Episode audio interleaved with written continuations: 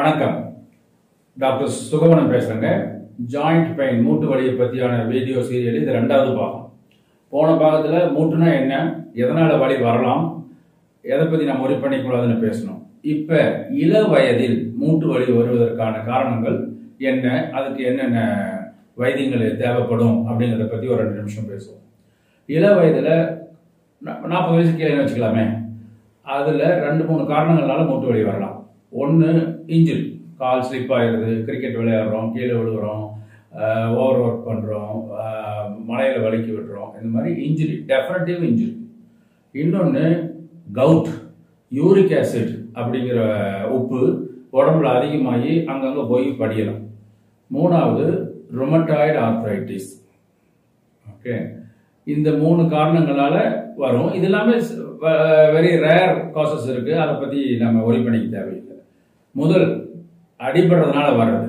Okay அடிபடுறப்ப வெவ்வேறு கா இப்போ ஒரு மூட்டு ஜவ்வு இருக்குது இந்த மாதிரி இவ்வளோ பெரிய ஜவ்வில் பத்தாயிரம் ஃபைபர் இருக்கும். அதில் நூறு ஃபைபரும் டேமேஜ் ஆகலாம். எட்டாயிரம் ஃபைபரும் டேமேஜ் ஆகலாம். ஸோ அதை பொறுத்து தான் அதுக்கு ட்ரீட்மெண்ட்டு பிரச்சனைகள் என்ன பண்ணுங்கிறத பொறுத்து தான் ஸோ இப்போ உங்களால் கால் அடிபடுது நடக்க முடியுது லேசாக தான் வலி இருக்குதுன்னா லேசாக தான் இருக்குன்னு அர்த்தம்.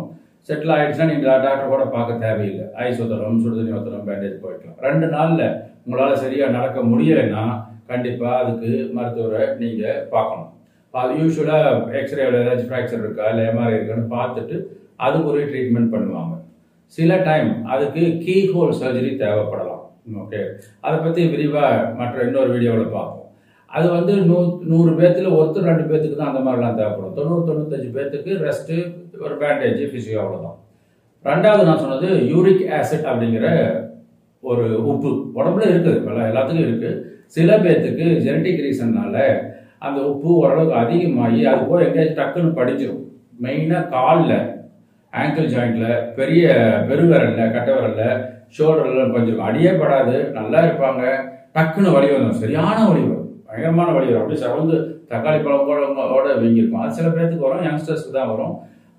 மேலுக்கு தான் வரும். ஃபீமேலுக்கு ரொம்ப ரொம்ப ரேர் அடிபடாமல் அப்படி வருது ரெஸ்ட் எடுத்து செட்டில் ஆகலைன்னா அது யூரிக் ஆசிட்னால வரலாம். கவுட் அப்படின்னு சொல்லுவோம். அதுக்குன்னு மருத்துவரை பார்த்து அதுக்குரிய வைத்தியம் பண்ணிக்கலாம் சில பேருக்கு திருப்பி திருப்பி வரும். அது ரொம்ப ரேராக தான் அப்படி வரும். அதை பார்த்து அதுக்குரிய ட்ரீட்மெண்ட் பண்ணிக்கலாம். அதை தடுக்கிறதுக்கு அந்த மாதிரி வர்றவங்களை தடுக்கிறதுக்கு மாமிச உணவுகள் ஆல்கஹால் ஓகே கிழங்கு வகைகள் சேனைக்கிழங்கு இந்த மாதிரி டியூபர் இதுலாம் தான் யூரிக் ஆசிட்ங்கிற உப்பு அதிகமாக இருக்குது அதை குறைச்சா போதும். அதை உங்கள் மருத்துவர் சொல்லுவார். மூணாவது ரொமட்டாய்டு ஆர்த்ரைட்டிஸ் மூட்டு வாதம். அது பெரிய பிரச்சனையை கொடுக்கலாம். பட் அது ரொம்ப ரேர் ஓகே. ரொமட்டாய்ட் ஃபேக்டர்னு ஒரு டெஸ்ட்டை பண்ணிட்டு அது பாசிட்டிவ்னு சொல்லிட்டு தயவு செஞ்சு பார்க்காதீங்க. அது அவ்வளோ சி சிம்பிள் கிடையாது. ரொமட்டாய்ட் ஃபேக்டர் இருக்கிற டெஸ்ட்டு சிஆர்பிங்கிற டெஸ்ட்டு இஎஸ்ஆர்ங்கிற டெஸ்ட் எல்லாம் நான் ஸ்பெசிஃபிக் டெஸ்ட் ரொமட்டாய்டு இல்லாதவங்களுக்கும் அது பாசிட்டிவாக இருக்கலாம். ரொமட்டாய்டு ஆர்த்திட்டிஸ் இருக்கிறவங்க நெகட்டிவாகவும் இருக்கலாம். அதை பற்றி பத்து வருஷம் படித்த எங்களுக்கே முக்கால்வாசி தான் புரியுது. ஸோ உங்களுக்கு முழுக்க புரியுறது கஷ்டம். தயவு செஞ்சு பிளட் டெஸ்ட் ரிப்போர்ட்டை பார்த்துட்டு எனக்கு ரொமட்டாய்டு இருக்குது ரொமட்டாய்டு இல்லைன்னு பேசிகிட்டு இருக்காதிங்க. That's not correct science is not that simple okay so இதுக்குரிய ட்ரீட்மெண்ட்டு ஒரு நாள் ரெண்டு நாளில் வழியில் உங்களுக்கு சரியாகலைன்னா அதுக்குரிய மருத்துவரை பார்த்துட்டு செஞ்சுக்கலாம். ஒன்று ரெண்டு பர்சன்ட்டுக்கு தான் ஆப்ரேஷன் தேவைப்படும். மீதி எல்லாமே ஆப்ரேஷன் இல்லாமல் இயற்கை முறையிலேயே சரி பண்ணிக்கலாம். தேங்க்யூ